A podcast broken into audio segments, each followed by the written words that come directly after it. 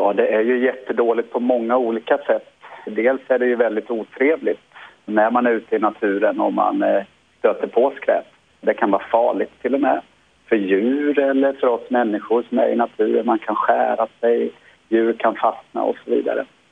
Eh, och sen så är det dåligt på andra sätt för det kostar väldigt mycket pengar att städa bort. Nej, det är inte så kul när det ligger sopor i naturen. Om det bara är litet skräp du hittar kanske du kan ta bort det själv. Men annars kan du be Håll Sverige Rent om hjälp. Man kan berätta på olika sätt självklart men det är extra enkelt nu när vi har vår mobilapp till telefoner där man kan ta en bild genom då den här appen.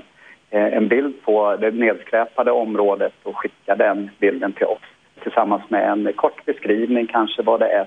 Sen kan vi se till att skicka vidare den bilden och den rapporten då till till exempel kommunen där skräpet ligger.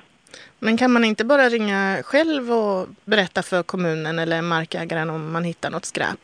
Det kan man självklart göra. Eh, vi tycker det är en bra idé också.